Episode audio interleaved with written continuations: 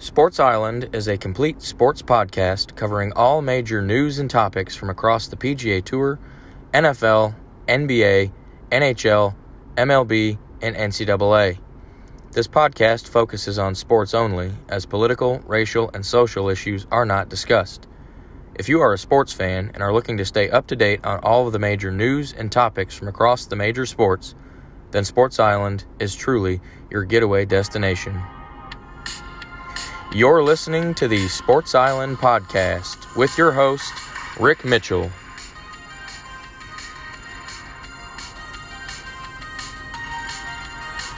And now, the Sports Island podcast. Hey, everyone, and welcome back to another episode of the podcast. This is version 30 of the show. So, another little milestone there, 30th episode. I appreciate you guys taking time to listen to the show as always. Definitely have a much shorter episode for you this week than we have in uh, the previous several weeks, but we still have plenty of stuff to get you caught up on, and uh, we'll start off in the PGA Tour. And this past weekend's event was the World Golf Championships Workday Championship at the Concession and it was at the Concession Golf Club in Bradenton, Florida. It's a par 72, and the distance of the course is 7,564 yards. Now, this course did have a 600 yard par 5 hole. Um, this tournament was originally supposed to be played in Mexico as the World Golf Championship Mexico Championship, but it got moved to Florida due to the pandemic. And this tournament actually kicks off or kicked off a four week stint in Florida. Uh, they just came from a few weeks in California, uh, but now the PGA Tour has moved to Florida for the next month. And this was the first event in that. Field was 72 players. There were no cuts, and um, just top ranked players all across the board. But when it was all said and done, your winner of the WGC Workday Championship at the concession was Collin Morikawa. He won with a score of 18 under par. And that victory was his fourth career victory on tour, which is the most victories by a player currently on tour that's younger than 25 years old. And Collin Morikawa also became the second player ever to win a major championship and a World Golf Championship event before turning 25 years old. And the other person, of course, is Tiger Woods. Now, Morikawa just played really good golf all weekend. Um, the kid, man, when he is on, he is just really exceptional. And he can hit the ball far. He's got extreme control on his driver. His backswing is nice and slow. It's pretty smooth. Um, just has it going. And he's he's won a major.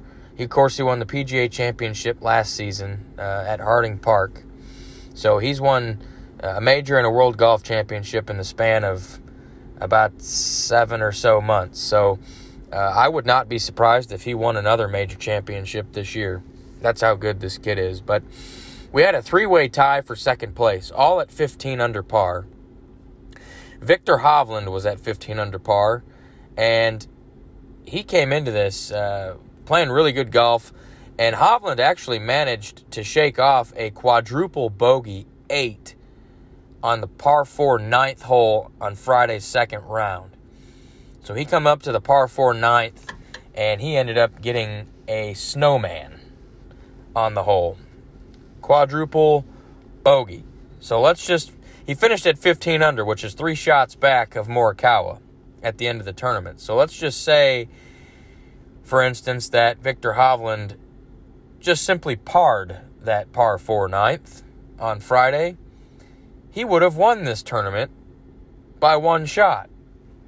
And, and, I guess you could do that for every golfer that made a bogey or had a bad few shots. But that one specific hole, an, an eight is, is pretty rare. Uh, we had some weird scores at this. We had a score, every score from a 1 all the way to a 10 this past week at uh, the concession.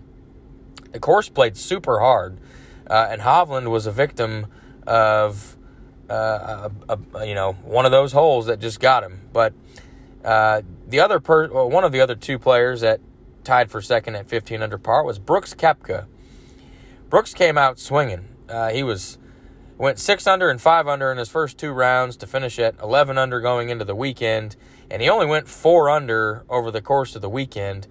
But he was near the top of the leaderboard all weekend. And he had a chance, um, you know, in that final round to kind of propel himself. Uh, missed a couple of putts, but he still was near the top of the leaderboard uh, all weekend, or all tournament, rather. And after this. Uh, T2 here, this finish, and his recent win a few weeks back at the Waste Management Phoenix Open about a month ago, I guess. Uh, it's it's pretty safe to say that Brooks Koepka's back, and um, he's had some trouble staying healthy and playing well, but man, he sure is looking good now, and he is just a beast in major championships. And like Morikawa, I would not be surprised if Koepka added another major championship this year with the way he's uh, swinging the club right now. But the third guy that finished at T2, 15 under par, was Billy Horschel. He has grown up in Florida. He's a University of Florida Gator, uh, loves playing in Florida, but he has never won on tour in Florida, which is very weird. He's played really well in a lot of tournaments in Florida, but he just has not won on tour in Florida. But he opened up with a pair of 5 under 67s on Thursday and Friday to really kind of put his name up there, and then just really leveled out over the weekend. Um, only went five under uh, over the weekend, but fifth place was Scottie Scheffler with a score of 14 under par. And that was just a super quiet 14 under par. Uh, his highest score uh, was a 70, which is two under. Um, wasn't real flashy, but just got it done. Just nice and consistent. His name really didn't pop up near the top of the leaderboard until Sunday. Um, he was kind of hanging around a little bit on Saturday, but uh, just really kind of propelled himself up there Sunday. But let's check out Rick's picks to click from the WGC at the concession. The first pick I gave you was Bryson DeChambeau. Uh, he was one of the few guys that had actually played this course before, the concession. Uh, he won the 2015 NCAA Men's Championship at this course, so uh, I liked for him to come out and uh, play well, and he did actually. Uh, well, he didn't come out and play well because on Thursday he went five over. He shot a plus five, uh, 77 on Thursday in his opening round, but then he answered back on Friday with a just ridiculous eight under 64 that had nine birdies. He had nine birdies and one bogey. So he birdied half the holes on Friday to shoot a 64 and he pretty much um, ended up playing par golf the rest of the weekend. Well, he he was under par, but he finished at six under par overall for the entire tournament, which put him at tied for 22nd. So he clicked for me, uh, T22. Now, these other two picks, oh boy. Um, Xander Schauffele. I told you he had come into this thing 16 straight top 25 finishes and I was going to pick him as a pick to click until that streak broke. Well, that streak broke this weekend because he finished at one under par, which is good for a T39. So he finished way outside the top 25. He just couldn't get anything going, and uh, literally the first time in the last 17 starts that he finished outside the top 25. My third pick to click uh, was Dustin Johnson, and just when you think it couldn't get any worse, here it is. He shot a five over for the tournament, tied for 54th, which is damn near last. Uh, horrible tournament. Just played absolutely atrocious. He did have one eagle to show for, though, um, in Saturday's third round. So uh, that was exciting. But uh, yeah, so I clicked on one of three uh, at the WGC at the concession. So not good, uh, but at least I had one in there. But this weekend, uh, the PGA Tour course, stays in Florida. Second event out of four in a row in Florida. It's the Arnold Palmer Invitational. And that's held at the Bay Hill Golf Club in Orlando, Florida. Bay Hill is a par 72 and it's 7,381 yards in distance.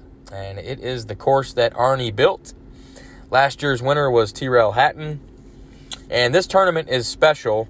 Uh, every year, the winner receives the famous red sweater that Arnold Palmer uh, has made famous. And So it'll be a nice, um, nice tournament. A lot of big name players again in this tournament. Uh, it's a beautiful course. Uh, let's check out Rick's picks to click for this weekend's Arnold Palmer Invitational. And I'll start you off with Matt, Matthew Fitzpatrick. Uh, Fitzpatrick is ranked number 16 in the world. He's just played really well as of late. In his last three starts, he's gone T17, T5, and T11. So he's got three consecutive top 17 finishes.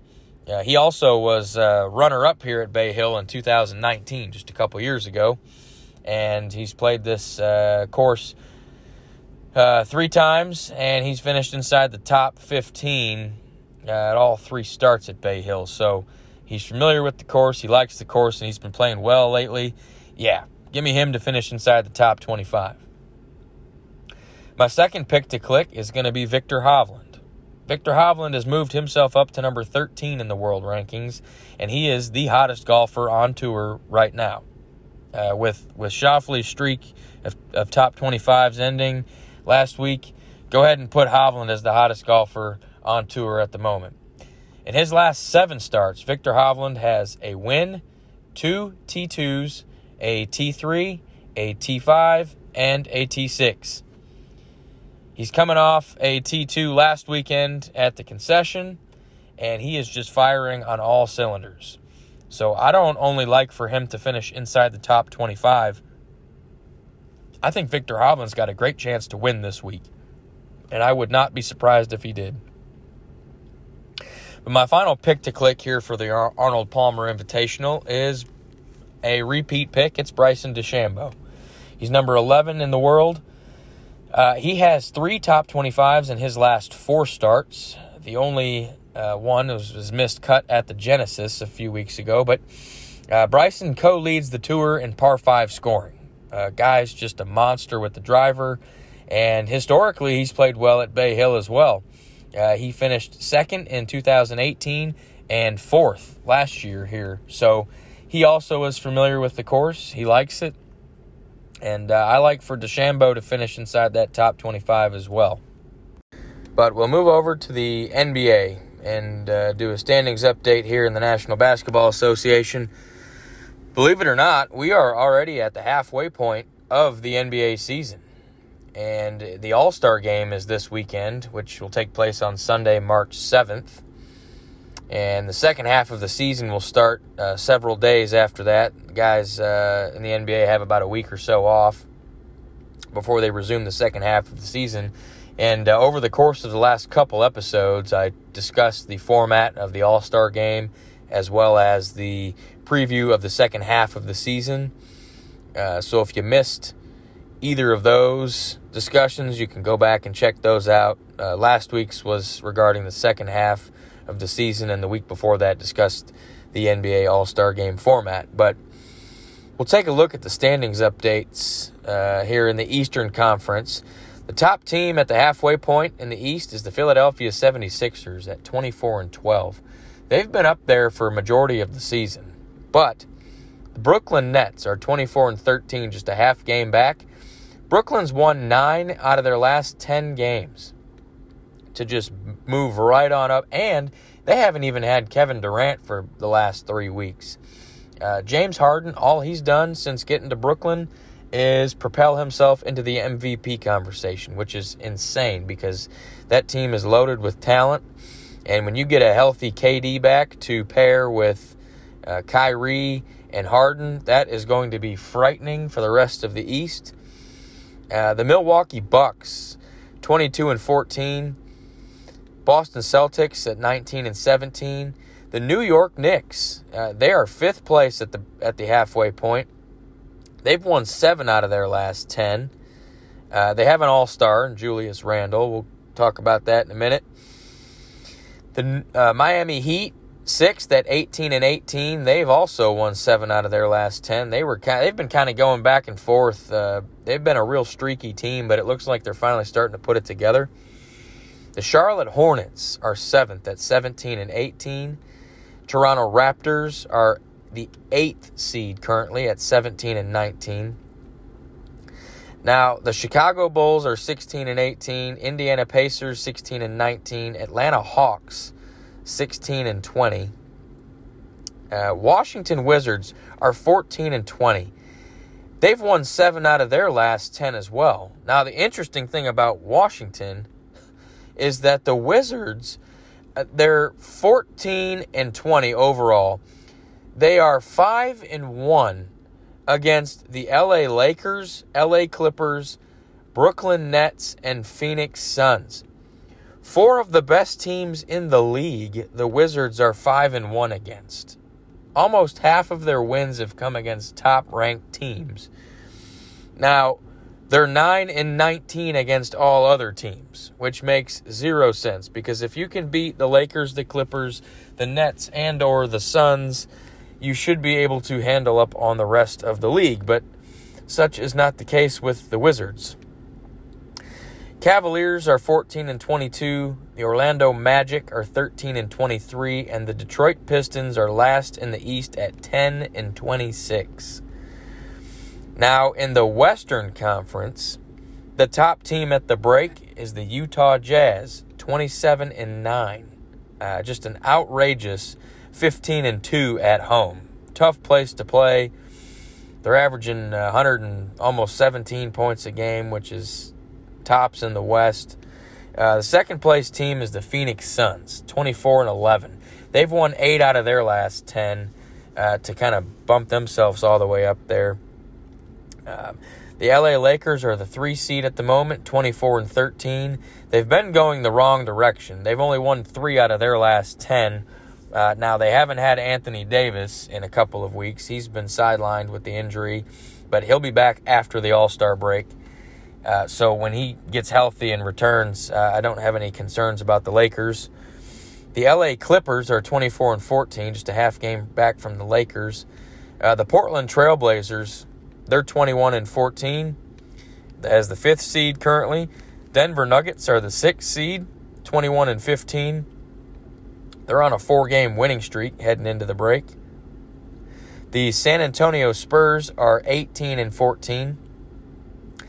My Dallas Mavericks are the eighth seed at the break in the Western Conference. Man, they're 18 and 16, and they have won eight out of their last 10, including the last three in a row. Uh, Doncic is playing outstanding as usual. He's an MVP candidate. Kristaps Porzingis uh, missed some time with an injury, but he's come back into the lineup. There was some trade speculation with him. He's kind of brushed off, and he's continuing to play how he can play when he's healthy. Um, but the Mavs are looking good. Their offense is backfiring on all cylinders. And um, so I look for the Mavericks to keep that going. Golden State Warriors, they're the ninth spot currently at 19 and 18. Memphis Grizzlies are 16 and 16. New Orleans Pelicans 15 and 21. Oklahoma City Thunder are also 15 and 21. Sacramento Kings 14 and 22. Uh, they've only won twice in their last 10. Now, the Houston Rockets, they're 11 and 23. Okay? But they've lost 13 games in a row. Have lost at all of their last 10 games, but, you know, obviously, so 13 in a row. You think, okay, they're. They're bad, but they're not even in last. That's the scary part is they're not even in last place in the Western Conference. The Minnesota Timberwolves are seven and twenty nine. They've only lost nine in a row and won once out of their last ten. Uh, but yeah, Houston, they started off 11 and 10, and now they're 11 and 23. That is just absolutely abysmal. But looking to the second half of the season in the playoffs, uh, my original prediction to win the Eastern Conference was the Brooklyn Nets. And I, uh, this was before the Harden trade. And I don't see anything that's going to change that. Uh, when KD comes back and he's healthy, boy, there's, you know, nobody's going to uh, beat that team four times in seven games when it comes to the playoffs. I, I think Brooklyn's going to win the title, frankly. Um, in the Western Conference, the LA Lakers, Uh, I like them to come out of the West. I know the Jazz are the best team right now. The Jazz are playing like the best team. But when the Lakers get Anthony Davis back, I just don't see that. There's two top five players in the league between LeBron and, and AD. So uh, I'm not worried about the Lakers. They'll be in the playoffs, and I think they'll make some noise once uh, AD gets back. So I like for the Lakers to come out of the West. Uh, although it's going, that is going to be very interesting. The Western Conference is loaded with talent, and I'm curious to see how this second half of the NBA season unfolds. But we'll hop over to the National Hockey League, and we'll check out some NHL standings updates and uh, the NHL is, uh, you know, they're they're doing a good job at staying on the ice. Uh, Sidney Crosby, one of the faces of the league, got placed on the COVID protocol list this past week.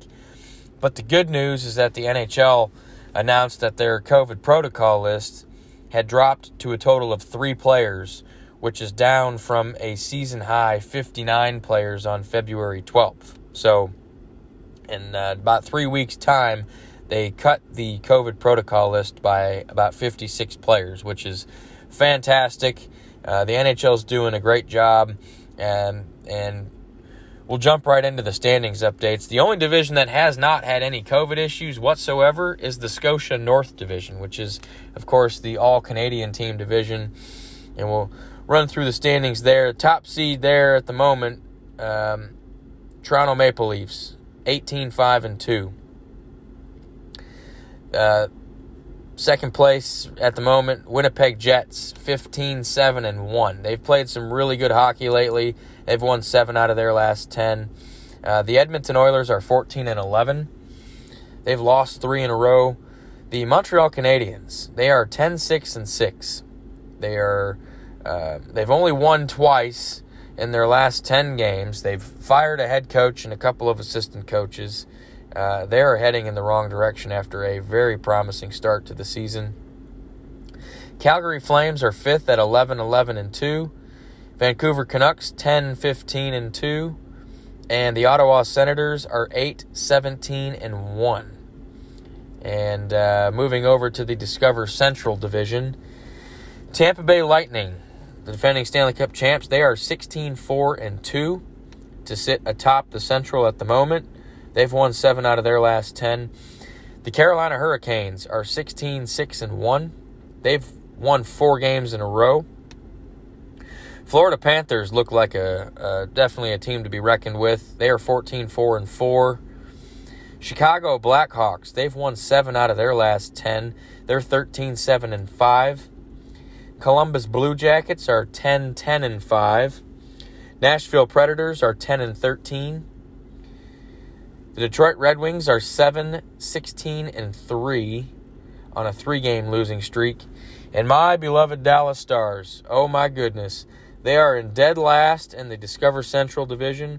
Now, granted, they have played uh, only 18 games. The next closest to them would be Florida and Tampa Bay with 22 games played each. So they've, they've played four fewer games than two of the teams, uh, and a team like uh, Chicago and Columbus, well, Detroit, they've played 26 games. So Dallas has played eight fewer games than Detroit, but uh, th- Dallas is 6 8 and 4. Uh, we've only won once out of our last 10, three overtime losses. They're on a four game losing streak, and it is just absolutely horrible hockey being played by the Dallas Stars at the moment. So I am hoping that they can turn this around the central the central division is looking to be the most competitive division in hockey.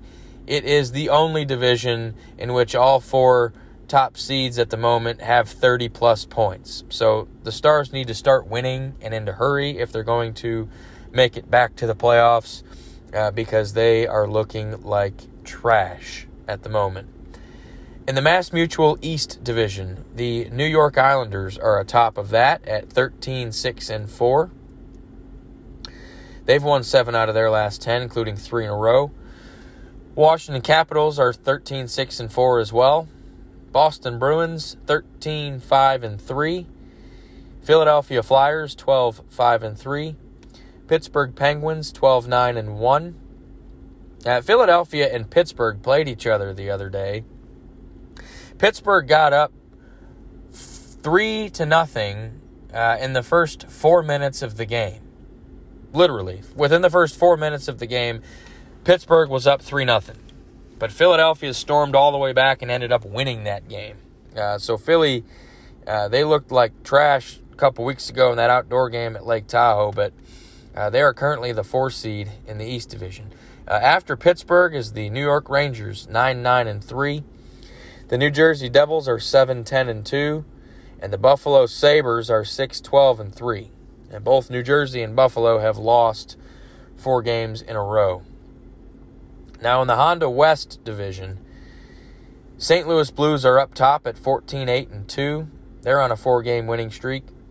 Uh, the Vegas Golden Knights are 14 4 and 1. They're also on a four game winning streak. Colorado Avalanche 13 7 and 1. Minnesota Wild 13 7 and 1. LA Kings uh, they are 9 8 and 5. Arizona Coyotes 10 10 and 3. San Jose Sharks 8 10 and 2 and holding up the rear in the Honda West division the Anaheim Ducks they are 6 12 and 6 so every team with the exception of uh, Dallas has played 18 Vegas has played 19 but every team other than those two have played uh, over 20 games regular season is 56 so we are approaching the halfway point of the NHL season uh, some great hockey being played, good competitive uh, divisions we have, and just like uh, the NBA, there's been a few more arenas start to allow fans into the stands. So another sign of uh, returning to normalcy. Hopefully, all these venues will be full here in the next uh, few months. But um, yeah, the NHL is really doing a good job, like I said, of, of keeping hockey on the ice and hopefully they can continue that trend here moving forward. But we'll move over to our segment called Around the Island, and that is where we do some quick hit topics from the various sports. And we'll start off in Major League Baseball. Spring training is officially here. Uh, spring training games have been played this past week, and man, it's a thing of beauty. Gotta love to see baseball back in action, uh, especially after that shortened, funky season last year. Uh, spring training games, though, have been kind of wonky so far. Um, the the game, the spring training games scheduled through March 13th are going to be seven inning games, as you've probably noticed. Now, those games can also be shortened to five innings, which we have seen, if it is agreed upon by both managers. So, we have seen both the seven inning and the five inning games so far here in spring training. But from March 14th on till the end of spring training, the games will all be nine innings. Now, the three batter rule that requires relief pitchers to either face three hitters or finish an inning will not be enforced until March 14th when those nine inning games take place. But in all of the 2021 spring training games, pitchers can leave a game and re enter. Um, I guess not really sure what the purpose is behind that, uh, but obviously in, in, the regular season that's not going to happen but uh, in spring training pitchers can leave a game and re-enter but uh, just glad that spring training and, and, and baseball is here now i, I saw a weird article uh, that was posted and a new jersey online gambling company conducted a survey in which they canvassed more than 2500 MLB fans that are over the age of 21 in regards to how much alcohol or beer, I guess, they drink at an MLB game when they go in person. Which is odd because we haven't seen fans and we didn't have any fans in the stands last year until the world until the playoffs. But uh, so this poll came out and it was on a local radio station here uh, in the Dallas Fort Worth area, and that's how I, I came across it. Uh, so it was mainly talking about where do Texas Ranger fans rank, but the Chicago White Sox, their fans lead the way with 4.2 drinks per game, and the Texas Rangers, my fellow Rangers fans, we come in 21st and a tie for 21st with 2.9 drinks per game which is pitiful. Uh, I guess I need to go to more Rangers games. Help us out. Now, the New York Mets fans led the way in average cost spent on alcohol while at a game. So they weren't first in number of drinks per game, but they were first in average uh, money spent on alcohol during the game with $53 per game per average Mets fan, which just tells you how ridiculously outrageous the beer prices are in New York, just like everything else. And speaking of New York, the Yankees, their manager Aaron Boone, he had to take an immediate medical leave of absence this past week in order to have a surgical procedure uh, conducted, which placed a pacemaker in his heart. Uh, and all reports indicate that the surgery went well and that he is already recovering. So hopefully, uh, Boone can get back out there because the, the Yankees, of course, as usual, they have high aspirations for this season and Aaron Boone has been a pretty successful manager uh, so far in New York in his tenure. But most important MLB news, I guess most noteworthy news that came out this week is that Major League Baseball announced that they are going to be bringing back the in game video for players during this 2021 regular season, which features iPads in the dugouts, and the catcher signals will be obscured by a computer program. So this video on this iPad is basically used by players to, uh, you know, check out their at bats or take a closer look at a relief pitcher that's coming in the game.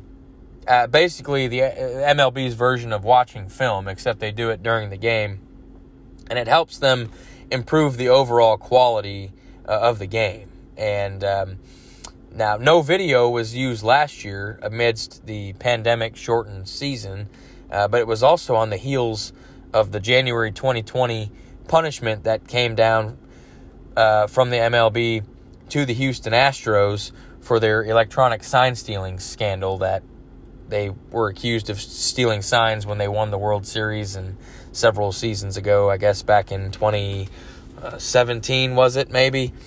Um, so the, there was no video last year, and without this in-game video, Major League Baseball finished with a uh, cumulative 245 batting average, which was the lowest cumulative batting average since 1968. And it was down from the average of 252 in 2019, which is the last time they had access to the video. So it went down by seven percentage points, uh, which may not seem like a lot, but we're talking about a cumulative um, batting average for the entire Major League Baseball. Uh, but we'll move over to the National Football League. Uh, free agent defensive end J.J. Watt. He signed a two-year, $31 million deal with the Arizona Cardinals, with 23 million of that guaranteed. It's a great signing by Arizona, and this signing actually pairs J.J. Watt with defensive end Chandler Jones, who, since the start of the 2012 season, Chandler Jones and J.J. Watt are the top two guys in the NFL in sacks in that time frame, with 97 and 95 and a half, respectively. So they now have an elite pass rushing duo to pair with uh, young linebacker Isaiah Simmons, who they took in the first round last year. Uh, just uh, that they need to get a good defense because that division, of course, you have uh, the Rams, who just got Matthew Stafford uh, the Seahawks, who for the moment have Russell Wilson still, uh, you know, and uh, so, and the 49ers, who can run the ball really well. So you need a uh, good defense in that NFC West. So we'll look for the Cardinals. I think that. Uh, I think that signing probably propels them into the playoffs. They fell just short this past year, but I think Kyler Murray, he took this next step in becoming an elite quarterback this past season. I think he's going to continue to grow. And I would look for the Arizona Cardinals to be in the NFL playoffs uh, this season. Some other free agent signings wide receiver Tyrell Williams. Uh, he's played on the Chargers, the Raiders. Uh, he's been kind of a role player receiver, uh, not really exceptional. He's had some good, good games, uh, good deep threat. Uh, he signed a one year deal worth $6.2 million with the Detroit Lions. And that's a good signing by the Lions because they're probably going to lose uh, either Marvin Jones Jr. and or Kenny Golladay. I, I believe they would place the franchise tag on Golladay if they could not reach a an agreement, but um, I think they're probably going to lose Marvin Jones. So Tyrell Williams would, would just essentially replace him. but another free agent signing is a re signing, and it's safety Micah Hyde of the Buffalo Bills. He re signed with the Bills on a two year, $19.25 million contract. And Hyde made the Pro Bowl in 2017, uh, which was his first year with the Bills, and he's been an integral part of that Buffalo defense. And uh, Buffalo is here to stay, and uh, I think it was imperative that they uh, help get their defense uh, solidified and keep that intact just as much as their offense, uh, because they play in the AFC, and you need to be effective on the defensive side of the football when you know you will be facing Tom Brady. I mean uh, Patrick Mahomes, I guess, at some point during the season in that AFC. Staying in the AFC, moving over to Denver. Uh, the Denver Broncos, they are the first team to use their franchise tag this year, and they placed the tag on safety Justin Simmons, which is the second consecutive season that they've done that. Uh, Simmons played under the franchise tag last year as well. Uh, not sure. I, I would assume, just based on the guaranteed money, that Simmons is going to play. I don't think he'll sit out, uh, but this very well might be his last year in Denver if they can't get a deal worked out. Now, Broncos linebacker Von Miller, uh, he missed all of last season. Uh, he tore his ankle up uh, in uh, training camp, so he missed all of last season. And I talked about this, uh, I guess, many episodes ago. It's it's been several for sure. Uh, he, he came up in a Parker, Colorado Police Department report in, in, reference to a domestic violence situation. And Parker Police Department has investigated the incident and they have determined that no charges will be filed on Von Miller. So that is huge news for Von Miller uh, as far as his ability to uh, at least put that uh, uh, in a rearview mirror. Now, that doesn't uh, eliminate him from any kind of consequences with the NFL. Uh, but the fact that there were no charges filed, uh, I do believe would help his case in not getting suspended. But that will be something to tune into because, like I said, he did miss all of last year. So if he gets suspended and misses any time this year, uh, that is not good for the Broncos. Uh, last year's NFL Comeback Player of the Year, Alex Smith, he will not be back with the Washington football team as their quarterback. Washington football team has officially released Alex Smith making him a free agent. And in doing so, they have cleared $14.9 million against the salary cap, which is massive because this year's salary cap uh, is about $15 million uh, shorter than it normally is. So that 15 million that they just saved by on Alex Smith is uh, uh, huge. Now, I guess that means they're going to roll with Taylor Heinicke as their quarterback. Perhaps had a had a good playoff game, uh, but who knows what Washington's going to do? I don't see them making any noise this year. but uh, another quarterback, uh, Ben Roethlisberger, Pittsburgh Steelers, longtime quarterback. Him and the Steelers agreed on a new restructured contract. And the reason that they restructured it is because Roethlisberger was due to make uh, $19 million cash value this year, but the salary cap hit was 41.3 million, which uh, is a massive chunk of the cap. And the cap is only 185 million, so 41 of that uh, going to Roethlisberger just was not going to work, especially when they have other free agents they need to sign. So his new deal is a 14 million dollar cash value with a salary cap hit of only 25.9 million. So basically lowered it by uh, about 15 and a half ish million dollars, which again is just a massive amount of money to save uh, this year more so than ever. So we'll see what Pittsburgh does with the extra cap room. Uh, Juju Smith Schuster, their Pro Bowl wide receiver. He's uh, on a he's free agent as well, so it'll be interesting to see uh, if they can re-sign him at all or not. But the Kansas City Chiefs, um, they of course we all know their home stadium is called Arrowhead Stadium.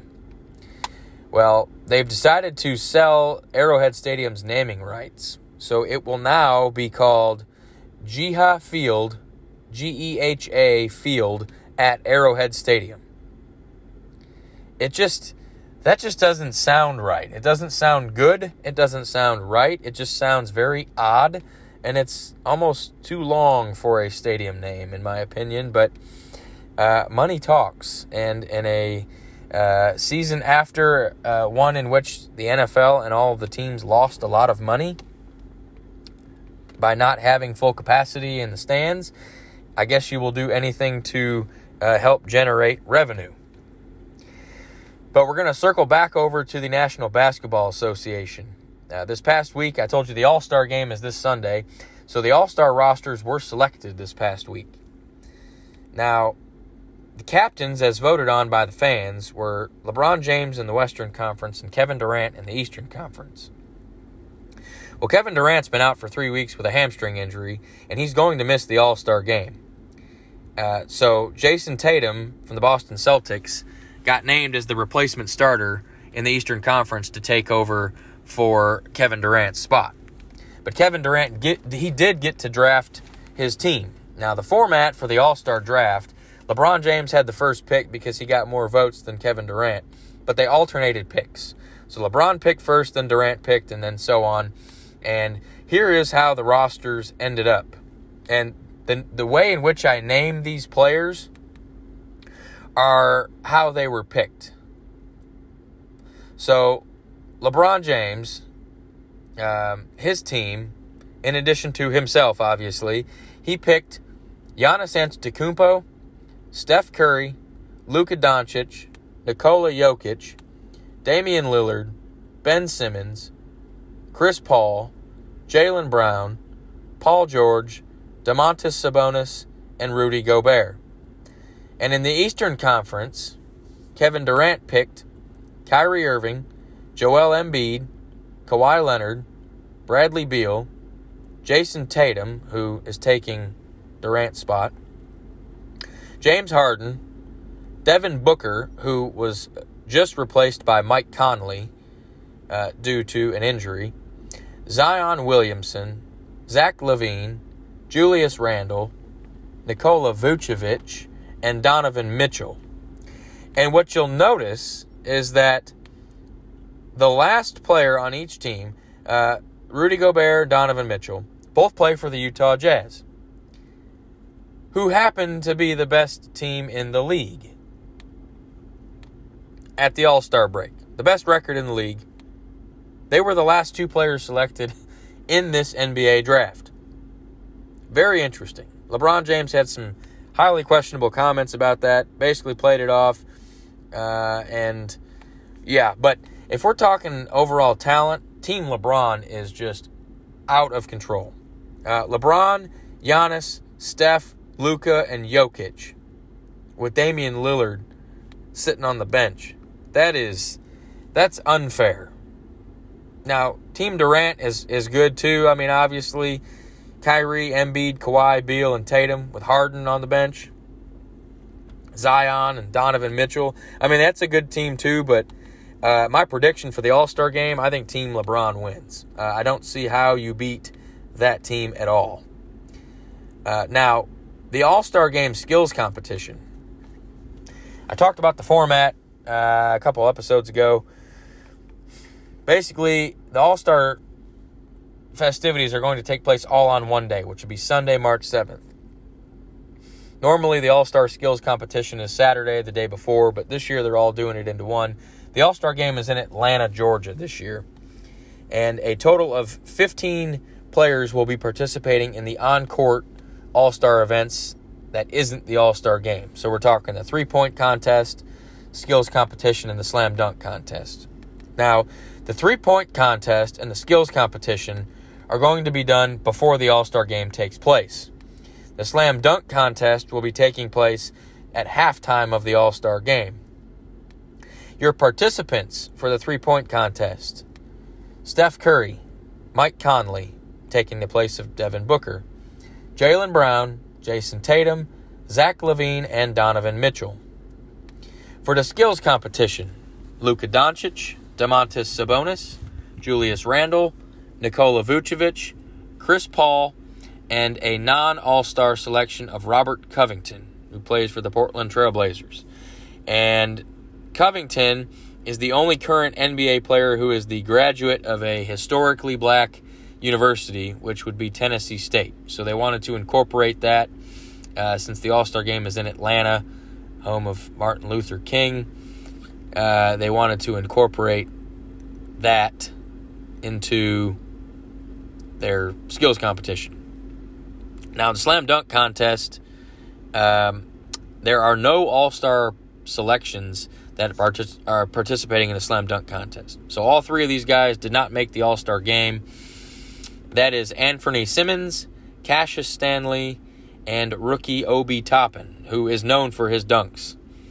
So, none of the individual event winners from last year are returning to the skills competition this year to defend their titles.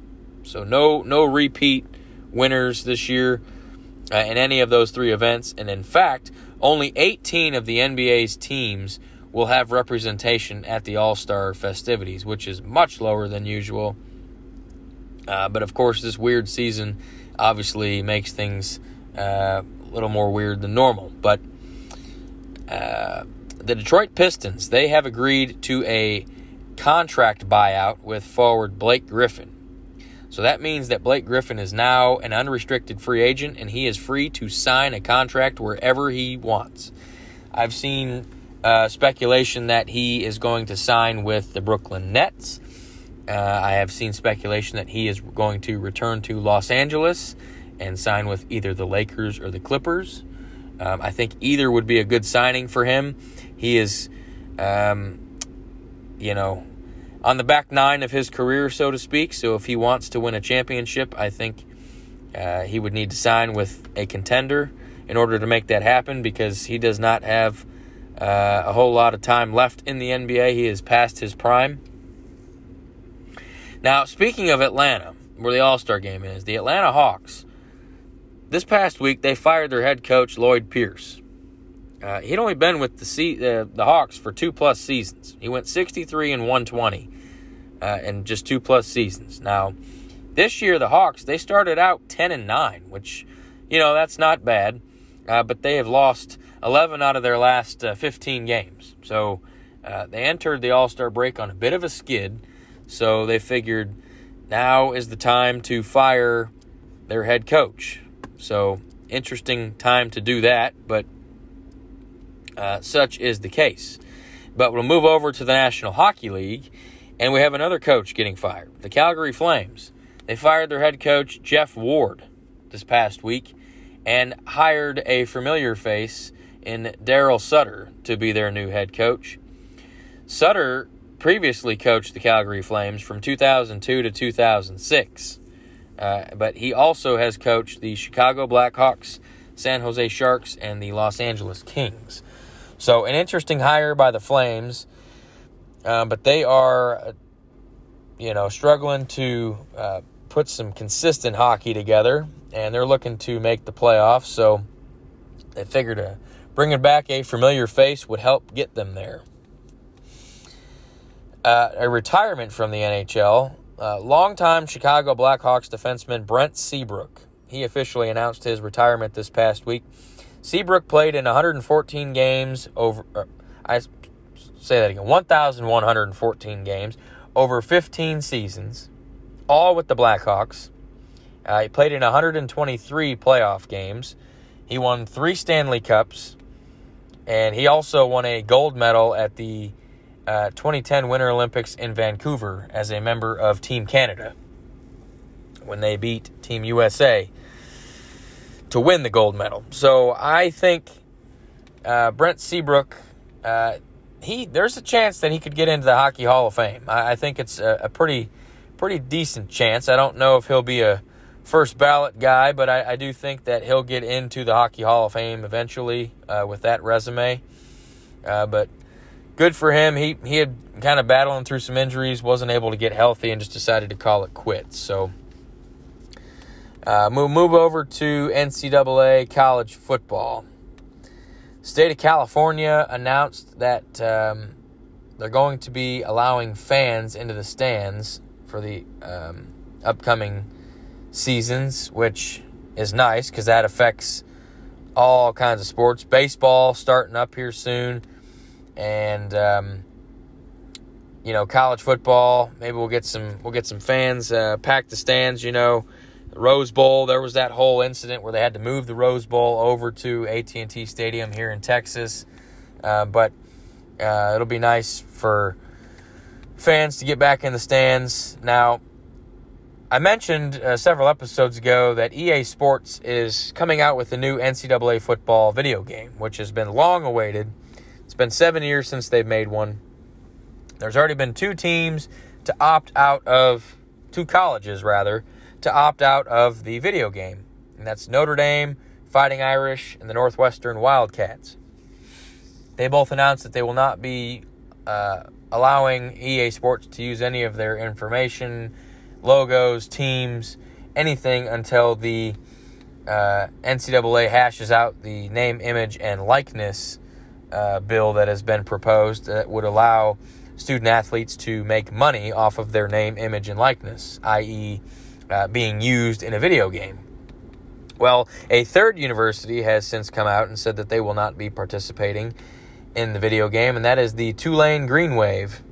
They have announced that uh, just like Notre Dame and Northwestern, they are not going to be participating in the video game until uh, there is a court ruling on the name, image, and likeness. And I would fully suspect that this trend is going to continue and that there will be more universities that opt out of this video game. But I would also fully suspect that EA Sports, knowing that, is not going to publish the video game until the name, image, and likeness uh, situation is figured out. It just doesn't make sense for them to release the game when they'll have several universities more and more just keep uh, opting out of this video game, basically. So, uh, interesting to follow along with that. Uh, I'm definitely ready for the video game to come out, but I also want it to be um, running at 100% with all universities in there. I don't want to have some made up university in place of any of the ones that have chosen to skip. But some strange news out of college football as well. Uh, Kansas, the University of Kansas, their head football coach, Les Miles, he's been placed on administrative leave uh, following reports of his inappropriate conduct that took place back in 2013 when he was the uh, then head coach of the LSU Tigers. And the reports this week kind of disturbing. Uh, they reported that Les Miles was having uh, inappropriate contact uh, with college females on campus while he was the coach. Basically, trying to lure them into doing things with him, uh, as he said it would help. He could help better their careers or get them further along in school. Just kind of a weird story. Um, and if you recall, LSU had won a national championship back then with him as the head coach. So uh, the fact that he didn't get fired back then when you know, certainly this came to came to light back then, but here it is, some what eight seasons later, and um, it's just now getting the attention that it should have gotten back then. Uh, but I guess when you win a national championship as a head football coach at a premier university, uh, there's a lot of stuff that probably gets swept up under the rug. That, to me, just doesn't seem like something you should do that with, but Nonetheless, it is what it is. But moving over from college football over to college basketball, and the men's um, college basketball top 25. We'll, we'll go through. Uh, these are the uh, week 15, I believe, week 15 uh, Associated Press poll. Uh, the number one team in the country is still the Gonzaga Bulldogs. Uh, they are 24 0 only unbeaten team uh, in the country. Just they look every bit of the best team. Going to be a one seed here in the tournament and a force to be reckoned with. Uh, the number two seed currently the Michigan Wolverines, although they just got spanked the other night by the Illinois Fighting Illini uh, at home too. By the way, uh, Illinois is fourth. Now the third place team, the Baylor Bears, they suffered a loss last week to Kansas, but came back and followed it up with a huge overtime victory over West Virginia. So I just mentioned Illinois was fourth. Iowa is fifth. West Virginia, that close loss against Baylor, West Virginia is sixth. Ohio State seven. Alabama eight. Houston, they're 20 and 3. They're at ninth. Villanova, Florida State, Arkansas. Arkansas just completely steamrolled uh, somebody the other night. They put up 101 points. Uh, I forget who it was against, but my goodness, Arkansas looks legit. They're 19 and 5. Uh, Kansas, they're up to 13 after they knocked off Baylor from their undefeated reign there. Um, Creighton is 17 and 6. Texas, uh, they're 14 and 7, but they just had a big win last night over the University of Oklahoma, who is the 16th place team in the country at the moment. Um, Oklahoma State is 16 and 6. Texas Tech is right after them. So you have four Big 12 teams right in a row between 15 and 18. Uh, San Diego State, 19th. Uh, 20th is Loyola Chicago. They are 21 and 4. Now, granted, their schedule is not uh, the schedule that the Big 10 and the Big 12 play, but nonetheless, they've won 21 out of 25 games. Uh, Virginia is number 21. Virginia Tech, 22. Purdue, 23. Colorado, 24. And Wisconsin at 25. So, Big 10, uh, we talked about this pretty much on every uh, every week. The Big Ten and the Big 12, they're going to have a lot of representation in the NCAA tournament. Uh, the Big Ten, they are responsible for three of the top five teams in the country and four of the top eight, seven rather. Uh, they are just really good. Uh, and I would say uh, if the national champion is not Gonzaga, uh, it's going to be one of the Big Ten or Big 12 teams. I completely believe that. Uh, there's just those conferences are too good. Uh, and, but I think Gonzaga's got a really good chance to win the, the, Natty this year, just based on the way they've been playing. They're deep. But um, that's going to wrap up the 30th episode of the Sports Island podcast. I hope you all enjoyed that. Again, it was a little shorter than the previous episodes, but we still got you caught up on everything. So uh, you all stay safe, be well, and we'll catch you on Sports Island next week.